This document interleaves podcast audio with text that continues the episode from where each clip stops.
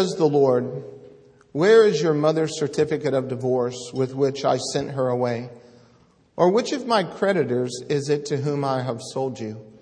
Behold, for your iniquities you were sold, and for your transgressions your mother was sent away. Why, when I came, was there no man? Why, when I called, was there no one to answer?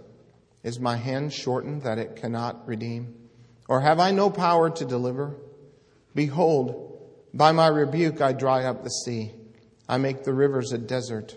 Their fish stink for lack of water and die of thirst. I clothe the heavens with blackness and make sackcloth their covering. The Lord God has given me the tongue of those who are taught, that I may know how to sustain with a word him who is weary. Morning by morning he awakens. He awakens my ear to hear as those who are taught. The Lord God has opened my ear. And I was not rebellious. I turned not backward. I have my back to those who strike, and my cheeks to those who pull out the beard. I hid not my face from disgrace and spitting. But the Lord God helps me. Therefore I have not been disgraced. Therefore I have set my face like flint, and I know that I shall not be put to shame. He who vindicates me is near. Who will contend with me? Let us stand up together. Who is my adversary? Let him come near to me. Behold, the Lord God helps me. Who will declare me guilty? Behold, all of them will wear out like a garment. The moth will eat them up. Who among you fears the Lord and obeys the voice of his servant?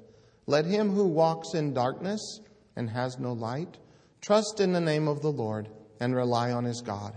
Behold, all you who kindle a fire, who equip yourselves with burning torches, walk by the light of your fire and by the torches that you have kindled. This you will have from my hand. You shall lie down in torment. Father in heaven, we come before you and we thank you for the goodness of your word.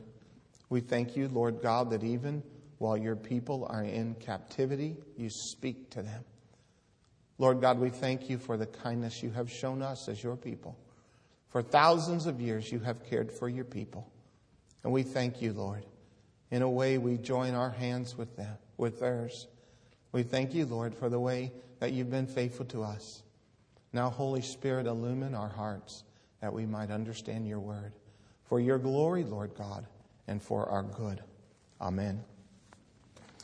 About two months, a beautiful young woman came to see me, and her little tummy was protruding. She was with child. And she was not very happy. I began our conversation by simply introducing myself to her a little bit and asked her, asked her how she was doing. And she said she's not doing very well, and she began to cry. And she said to me that um, she had a drinking problem, that she had been drinking since she was about 14 years old. Now she's 30 years old. And in the process of this drinking to try to numb herself and escape from her pain, she had become pregnant. I asked her about the relationship with the man, and she said, Well, it's not one man, it's many men. I've been with so many men, I do not know the Father.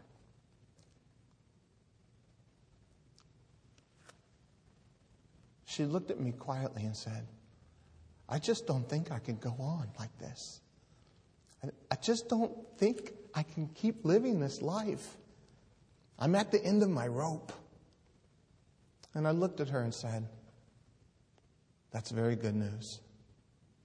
That's very good news. You're at the end of your rope. You've tried everything you know how to try. Now, let's turn to God. Let's look to Him. Men and women, as we begin our thoughts out of Isaiah 50, I want you to answer one question for me as we ponder the text. How long is your rope? And how long does it take you to get to the end of it before you come to the place of utter ruin, saying, Oh God, oh God, you are my only hope. I turn from my self righteousness. I turn from my efforts at obligating you to love me. I turn from the sinful behaviors that I have lit like a torch rather than trusting in you. Men and women, I call on you this evening do not let your light shine. If you'll return your eyes to the text, you'll know that we find the people of God in captivity. They're in exile. And contained within this passage is the beautiful servant song, the third of four that we find in the book of Isaiah. Ponder the text with me, if you will. Thus says the Lord Where is your mother's certificate of divorce with which I sent her away? Did I send her away, or did she leave me? Or which of my creditors is it to whom I have sold you? Does God have debts that he must sell his people to pay them? Behold, for your iniquities you were sold, and for your transgressions your mother was sent away. Why? Why, when I came? Was there no man? Was there no one to welcome me? When I sent my prophet, why was there no one to welcome him? Why, when I called, was there no one to answer? Is my hand shortened that it cannot redeem? Or have I no power to deliver? You see, when we get mired in our sin, we think a couple things about God. Some of us think he doesn't really notice. Others think he's impotent. Brothers and sisters, I would appeal to you never mistake God's patience for indifference or impotence. Never mistake his loving kindness. He is slow to anger that his people would return to him, that we would turn to him. I'll never forget when my son Jordan was in sixth grade. It was about the last time I could beat him in basketball. He's about six foot four now, maybe 220 pounds, a wonderful athlete. And I remember that day in sixth grade, I took him out into the back driveway and we hooped it up. Up until that point in his life, I had allowed him to beat me. I just thought it was a nice thing for a daddy to do. Let his boy win, build his self confidence, make him think that he was great. Well, unfortunately, I had accomplished that in spades. Uh, the boy thought he was wonderful. He, he could not believe that he consistently whooped his daddy in backyard basketball. And so I took it upon myself to show the boy that he could not win. And so I drummed him. I just drummed him game after game. And his anger built. And I, I just kind of stopped for a moment and I said, Jordan, why are you so angry? And he says, I can't believe you're winning. You've never beat me. And I delivered a line to him that he will never forget. Son, I've been letting you win. Now you need to earn it. He's beaten me ever since. He mistook my kindness and my patience in allowing him to develop and come to his senses for impotence or for indifference. Brothers and sisters, I would, I would plead with you to not mistake God's loving kindness and his long suffering attitude toward us as, as his people. Do not mistake that for indifference or impotence.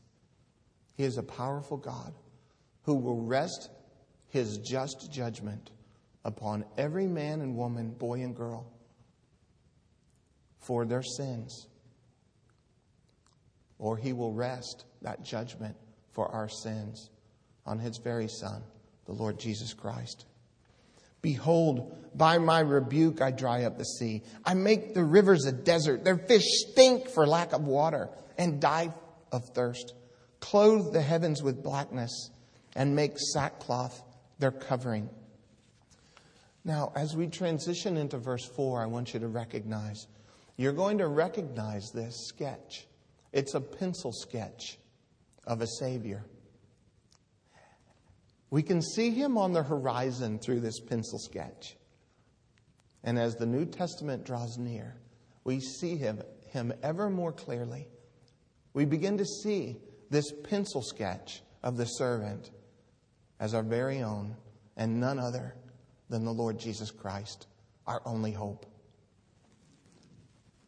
There's three very clear phrases here in verse 4, verse 5, and verse 7. It says, The Lord God has given me. Verse 5. The Lord God has opened my ear. Verse 7. But the Lord God ha- helps me. I would submit to you that these three are the outline that will allow us to understand the work of this servant. First of all, the Lord God has given me the tongue of those who are taught, that I may know how to sustain with a word him who is weary. Do you see the prophet? Can you hear the voice of the prophet? Is he calling to you? Can you hear his voice when he says, I know how to sustain with a word him who is weary? Morning by morning he awakens. He awakens my ear to hear as those who are taught we see this pencil sketch revealing, revealing to us that this servant will come as a prophet. He will speak to his people. And then, secondly, we see in verse 5 the Lord God has opened my ear. I was not rebellious. I turned not backward. I gave my back to those who strike, and my cheeks to those who pull out the beard. I hid not my face from disgrace and spitting. Do you see the prophet? And now, do you see the priest? Do you see the priest offering himself up for us? For our sin. He places himself in our place. He becomes for us a righteous sacrifice. He takes on himself our sin. Do you see the priest? He's not rebellious. He does not turn away. He's a priest who bears our burdens. He gave his back for us, his cheeks to those who pull out the beard. He did not hide his face from disgrace and from spitting. Are you beginning to see, as the pencil sketch reveals to us, our Christ, the prophet, and the priest? And then lastly, in verse 7, but the Lord God helps me. Therefore, I've not been disgraced. Therefore, I've set my face like flint. And I know that I shall not be put to shame. He who vindicates me is near. Who will contend with me? Let us stand up together. Who is my adversary? Let him come near to me. Behold, the Lord God helps me. Who will declare me guilty? Behold, all of them will wear out like a garment. The moth will eat them up. Do you hear the words that the Apostle Paul echoes in Romans chapter 8? Is it familiar to you? Did your mind's eye run to that place? Did you hear him say, What then shall we say to these things? If God is for us, who can be against us? He who did not spare his own son, but gave him up for us all, how will he not also with him graciously give us all things? Who shall bring any any charge against God's elect. It is God who justifies.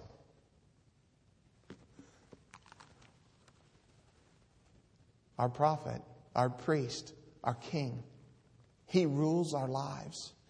He has worked in such a way that not only do we have a future hope, we have a hope right now. We have a new life right now. We can follow him. Awaken, my brothers and sisters. Awaken to the voice of the prophet. See the priest carrying your sin. Follow the king as he walks before us. And now the text goes on to give us two very clear responses. And I wonder which response you might have this evening. First, in verse 10 Who among you fears the Lord and obeys the voice of his servant. Who among you? Darkness is a place where we doubt. The darkness is a place where we're confused. The darkness represents this unknown. And God calls out to us, maybe this evening, He's calling out to you. He's saying, You're walking in the darkness.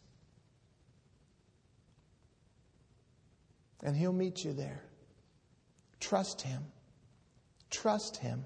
Find rest in Him. Find peace in Him. There's another response. He goes on to say in verse 11 Behold, all you who kindle a fire, who equip yourselves with burning torches, walk by the light of your fire and by the torches that you have kindled. This you have from my hand. In other words, I guarantee you, you shall lie down in torment. You know, I've seen little boxes of Bible promises. They're called precious promises. I've never seen this precious promise on anybody's refrigerator. I've never seen anybody say, follow your own sin patterns and God will bring you down to destruction. Put that in your children's lunch sack as they leave in the morning. Do you see what happens to us, brothers and sisters? We, we get in the darkness and we panic. We get confused. It's almost like the old lesson when we were little kids object permanence. When it's dark and God is hidden from our sight, do we think He still exists? Don't we see Him through the eyes of faith, through His Word? The spectacles of His Word, the Holy Spirit allows us to see and have faith. But no, there are times we light our own torches. We take on our own sin patterns in order to make our way. Rather than trusting God in the darkness, we light a sin pattern. We're lonely, and so we light the torch of lust. And we say, God, I can't see you. You're not near to me. Where are you? You've abandoned me. I light the, the torch of lust.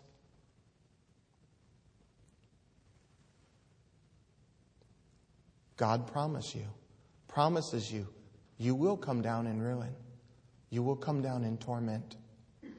Or maybe we light the torch of self righteousness. Oh, Lord God, if my people really see me, they won't follow me. Do you know, being in the gospel ministry since 1979, I've learned something. I used to think I'm going to watch this flock of mine and I'm going to watch them grow in Christ. Let's just see how much they flourish under my preaching and teaching and this wonderful lifestyle. I'm watching them. Do you know I found out? They're watching me. They have the same hope for me. When is Pastor Tinsley going to trust God instead of relying on personality or a sense of humor? When is he going to trust Christ? Don't you remember when you get on the airplane and they step up and they say something like, if the air cabin pressure changes, an oxygen mask will drop. And when it drops, immediately place it on the child next to you. No, no. Put it on your own face first. What's the insinuation? What's the inference? That if you place it on the child first, you might suffocate. Men of God, are you suffocating? Is the gospel message bypassing our own hearts? as we try to change our people, not letting them see the reality of change in our own lives? Do we trust in our own self righteousness rather than in a simple, honest integrity? I do not know of another denomination in the world where its teaching elders and ruling elders should feel more comfortable admitting the depravity of our hearts. You would think within the PCA, we would have these tremendously vulnerable men standing saying, Oh, people of God, not only do I preach the doctrine of depravity to your head, I want you to know that I understand it in my heart. For I'm a man of unclean lips. I'm a man who wrestles You would think we would be the freest to proclaim our great need for Christ. I want to talk to you in closing about making a U turn. When you're driving down the road and you realize you're going the wrong direction, which I know has never happened to any of the men in this room, but for some of the ladies, listen carefully. If you're going the wrong direction and you realize it, what you say to yourself is, I'm not Columbus. I cannot go east to get west. I'm not going to circumnavigate the globe. I need to hang a U-ey. You realize the farther you keep going in the wrong direction, the longer it's going to take once you turn around. And so you say to yourself, I need to hang a U-ey. I'm going the wrong direction. And so you put on your indicator and you get over in the left lane and you, look for a spot. You're looking for a gap because the middle of U turns are very dangerous. You're kind of hung out to dry there. There's a few moments of truth there. Sometimes I get in the left lane and I get so frustrated that I can't make a U turn that I'll just pull back into traffic and go up to the next intersection and pull off and eventually cut through a grocery store and come across at a light because I can't do it. Our sin patterns have such a grip on our souls. We can't find a com- convenient time or place to turn around. It's busy. I teach five times a week. I have to study the Word. I don't have time for repentance. And so you get in that left lane and you find a gap and you hang a U-ey and you start going back where you belonged in the first place. How does that happen in a man's soul? The Holy Spirit convicts us of our sin. And you know what I do? I do a very practical thing. I make a to don't list. I said, I've had it. This doesn't work. I'm at the end of my rope. Tinsley, why did it take you so long to get to the end of your rope? You're a fool. And so I start writing down things that don't work. I said, Jesus, that didn't work. I tried it, it didn't work. I'm sad. I'm convicted. I've grieved you, Holy Spirit. Sometimes when I'm in the middle of repentance, I don't even know what to do next. I just know what not to do. I just stop. And I say things to myself like, it doesn't really matter if I don't know what to do. I know exactly what I'm not going to do anymore. And Lord, I'm going to stand in the darkness. And I'm going to trust you enough to say, I don't know where to go, but I'm not going back there. And I'm going to stand here, Christ. And I'm going to stand with you. And I ask you to meet me in the darkness. Meet me in this silent place of fear in my heart. And he does. And he does. He causes his word to leap off the pages.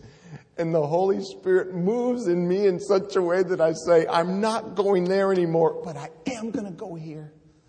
And He begins to open a path for me, little steps in the right direction. Before I know it, I've hung a complete U-ey because I just got sick and tired of the sin that didn't work. It lied to me. It told me something it couldn't provide, and I believed it. And under the power of the Holy Spirit, in the guidance of God's Word, I stopped. And I waited. And I listened. And I began little steps of obedience. You see, men and women of God, God's calling us to this.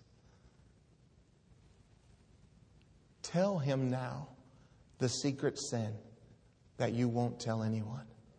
Tell him now. Tell him if it's working. Let him know you know it's not working. The Holy Spirit will convict us of these sins and these sin patterns. And I call you to snuff out the torch of your sin pattern in the power of God, in the working of the Holy Spirit, in the righteousness of Christ, knowing that we will never, ever perfectly do that. Ever until, until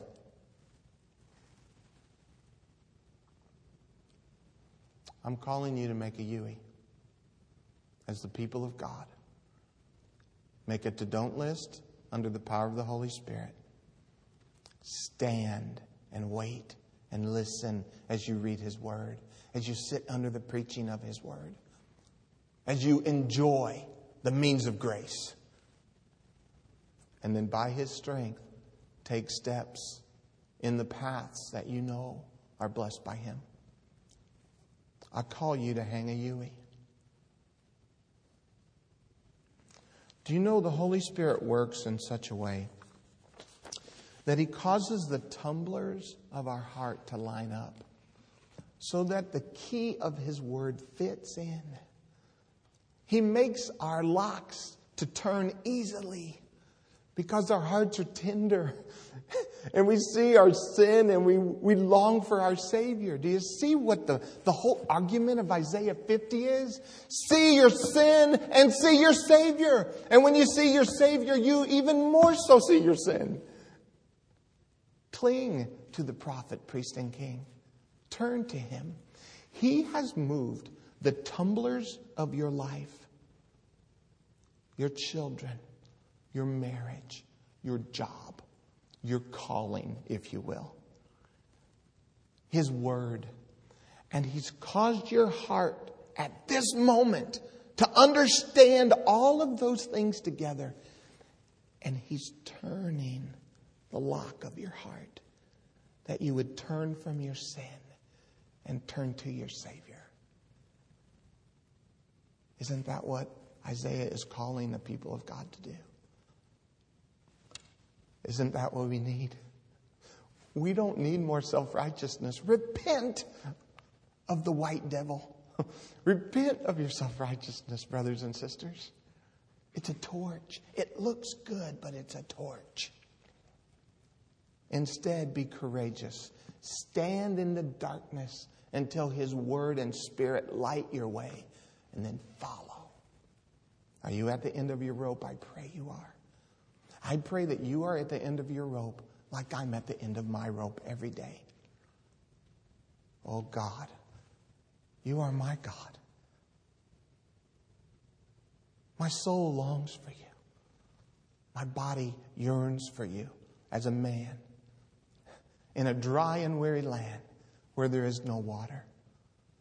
Oh God, quench our thirst through the power of the Holy Spirit with your Savior, our Savior, our Savior, your Savior, our prophet, priest, and king. Amen.